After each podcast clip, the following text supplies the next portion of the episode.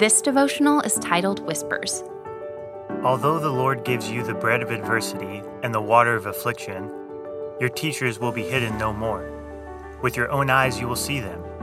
Whether you turn to the right or to the left, your ears will hear a voice behind you saying, This is the way, walk in it. Isaiah 30, 20 through 21. At the end of the day, each of us is responsible for the choices we make. We decide to walk to the right or to the left.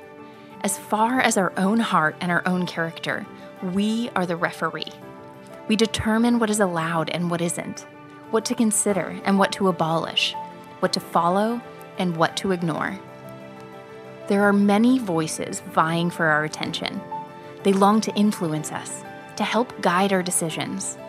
God Himself sends us many voices teachers, leaders, and mentors whispering in our ears.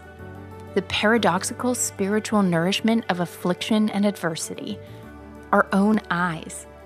While Satan attempts to pervert, interrupt, or mimic these voices, there is no doubt they continue to speak to us, to call us into obedience.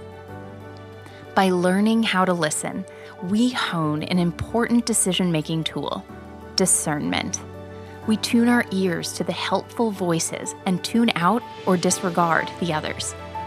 We decide what matters. We learn how to filter the truth from a bombardment of noise. The whispers are after us. Each is showing us a way, calling us into his kingdom, inviting us to be faithful, obedient hearers and doers of God's word. This is the way that leads to our greatest fulfillment.